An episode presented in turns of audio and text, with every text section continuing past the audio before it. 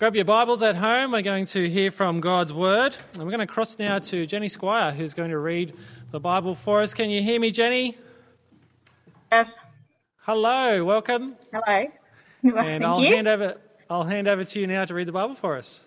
Okay. Hi, everyone. We're reading from Matthew chapter 7 today, uh, starting at verse 13 and going through to verse 29. So read with me. Enter through the narrow gate, for wide is the gate, and broad is the road that leads to destruction, and many enter through it. But small is the gate, and narrow the road that leads to life, and only a few find it. Watch out for false prophets. They come to you in sheep's clothing, but inwardly they are ferocious wolves. By their fruit you will recognize them.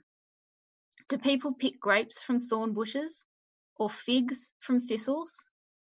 Likewise, every good tree bears good fruit, but a bad tree bears bad fruit. A good tree cannot bear bad fruit, and a bad tree cannot bear good fruit. Every tree that does not bear good fruit is cut down and thrown into the fire. Thus, by their fruit, you will recognize them. Not everyone who says to me, Lord, Lord, will enter the kingdom of heaven, but only the one who does the will of my Father who is in heaven. Many will say to me on that day, Lord, Lord, did we not prophesy in your name, and in your name drive out demons, and in your name perform many miracles? Then I will tell them plainly, I never knew you. Away from me, you evildoers. Therefore, everyone who hears these words of mine and puts them into practice is like a wise man who built his house on the rock. The rain came down, the streams rose, and the winds blew and beat against that house. Yet it did not fall, because it had its foundation on the rock. But everyone who hears these words of mine and does not put them into practice is like a foolish man who built his house on sand. The rain came down, the streams rose, and the winds blew and beat against that house, and it fell with a great crash. When Jesus had finished saying these things, the crowds were amazed at his teaching, because he taught as one who had authority, and not as their teachers of the law. Thanks, Jenny. Uh, good morning. It's uh, great to be with you via technology this morning and to open this wonderful part of God's Word. Will you pray with me as we come to uh, consider it and to reflect upon it? Let's pray. Our Heavenly Father, we thank you for the Lord Jesus and we thank you for this Sermon on the Mount that we've been looking at over recent weeks. Father, as we uh, draw this, uh, this series to a close, Father, please uh, help us to consider how we may hear the Lord Jesus' words and put them into practice. And we ask for your help in this in Jesus' name. Amen. Well, uh, we li- are living in strange times, uh, strange in all sorts of ways. Uh, I've never found uh, myself before so well tuned into announcements from our state and federal political leaders, uh, which is a bit strange, uh, though not surprising given, given the circumstances. The words of our leaders have had significant impact upon our lives. Over the past month or so, we've, we've heard the warnings of the danger of COVID 19. Uh, we've witnessed the experiences of other nations around the world. Uh, We've, we've listened to the instructions about what we must do to, pre- to prevent those dangers impacting us. We've heard all of that, and then we've been called to take action, called to respond.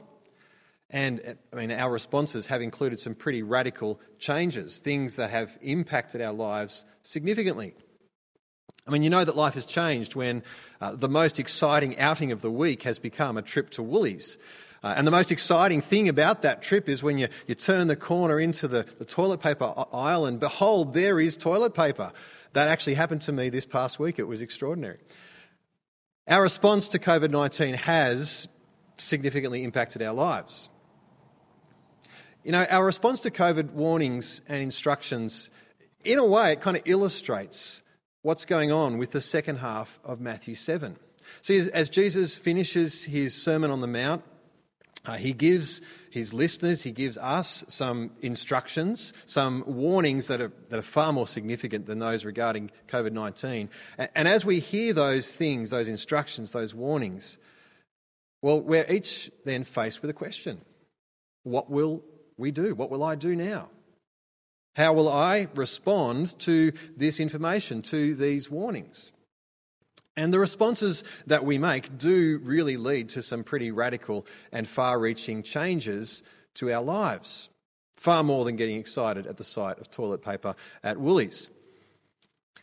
Matthew 7, see, it, concludes Jesus' Sermon on the Mount. This is the wrap up, this is the, the call to action. And the key question that Jesus asks us through Matthew's Gospel is what are you going to do with this? You've heard Jesus' words, so what will you do with his words?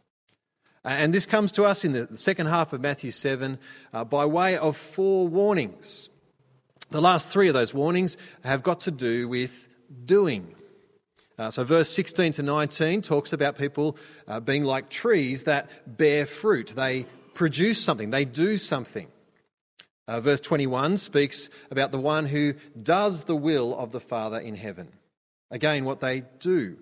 Uh, verse 24, it's the one who hears the words of Jesus and puts them into practice or, or does them. Again, it's what you do.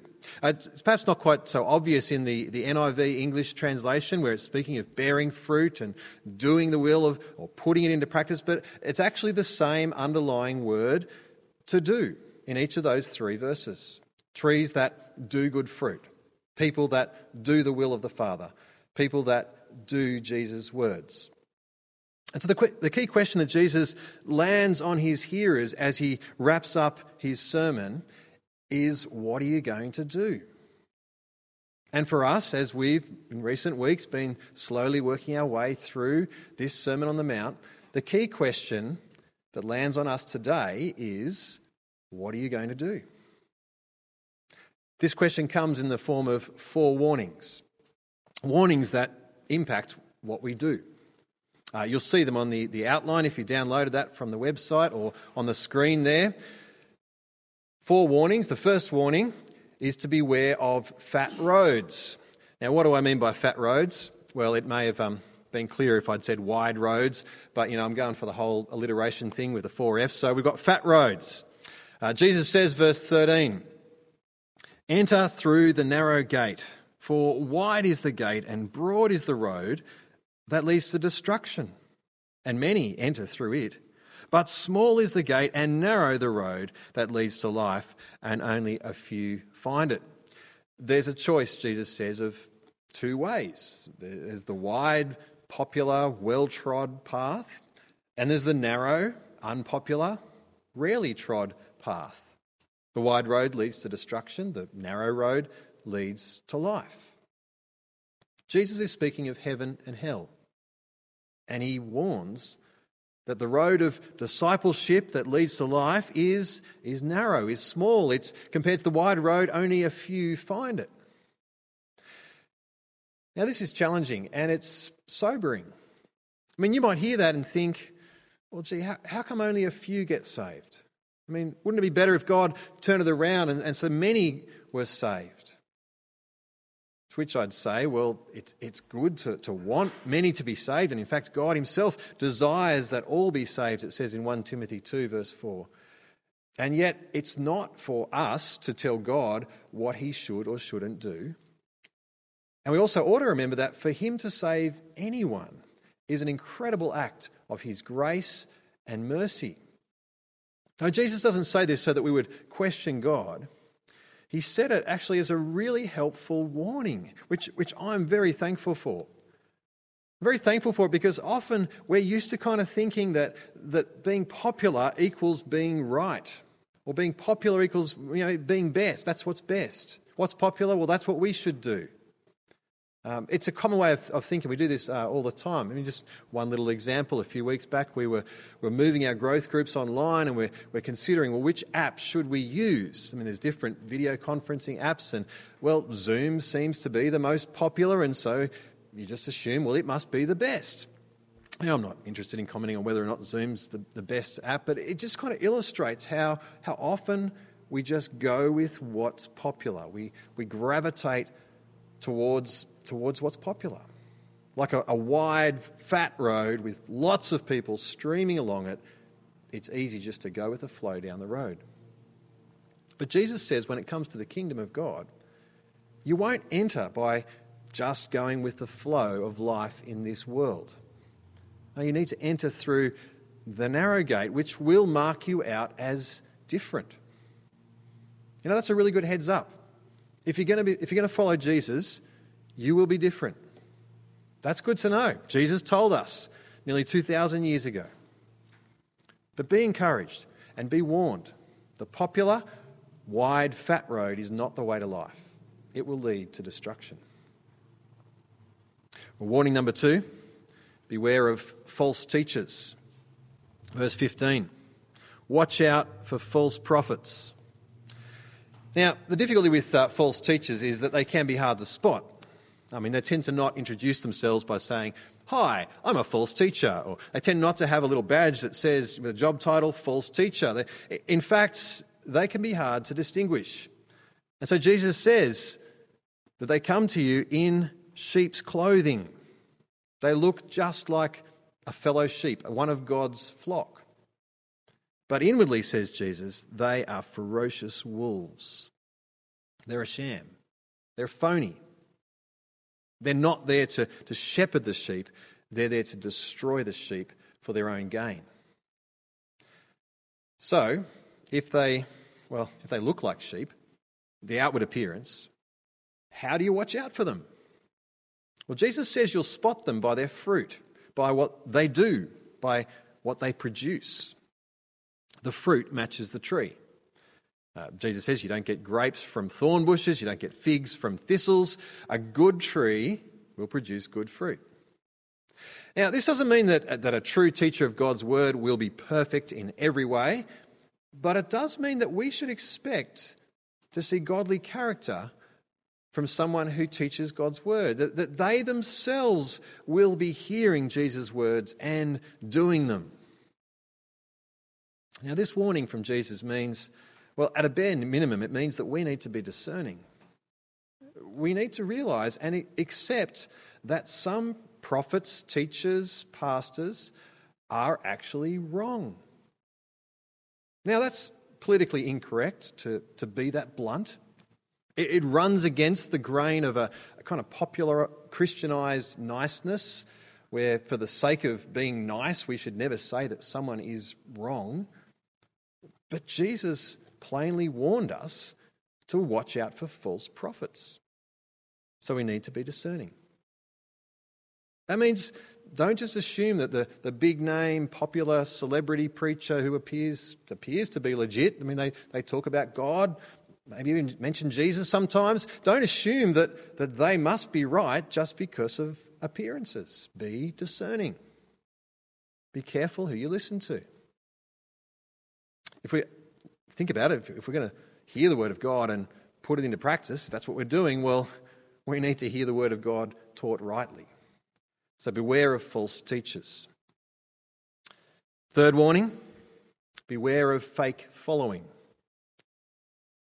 Now, what comes next, I've got to say, is some of the most sobering and disturbing words in the Bible.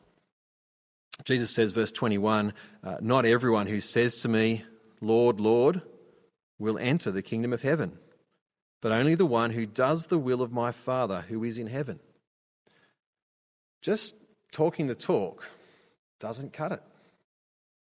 Jesus says there are people who will, who will say all the right things, they even call him Lord, but they don't walk the walk.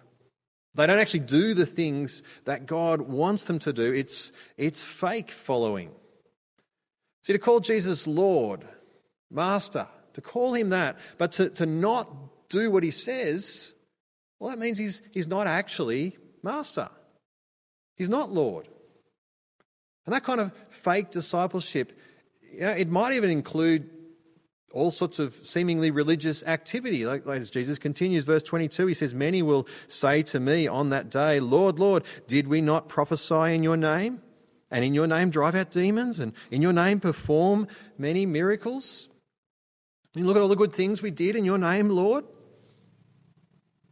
Well, then comes some of the most chilling words in the Bible. Verse 23 Then I will tell them plainly, I never knew you. Away from me, you evildoers. See, an, an outward response to Jesus, uh, it may include all sorts of religious activities. But if it's not grounded in actually knowing Him as Lord, being known by Him as our Lord, if there's no reality of master follower relationship, then it's all fake. And in the end, a person like that will not enter the kingdom of heaven, but will be sent away. May that not be the case for any of us. But rather, may we be people who relate to Jesus as Lord in word and in deed, eagerly seeking to do the will of our Father in heaven. So beware of fat roads, beware of false teachers, beware of fake following, and fourthly, beware of flimsy foundations. Jesus finishes his sermon with, um, with a powerful and, and well known illustration.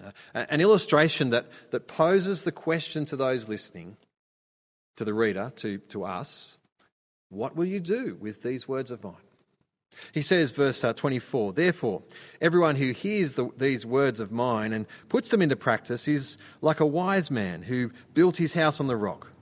The rain came down, the streams rose, the winds blew and beat against that house, yet it did not fall because it had its foundation on the rock.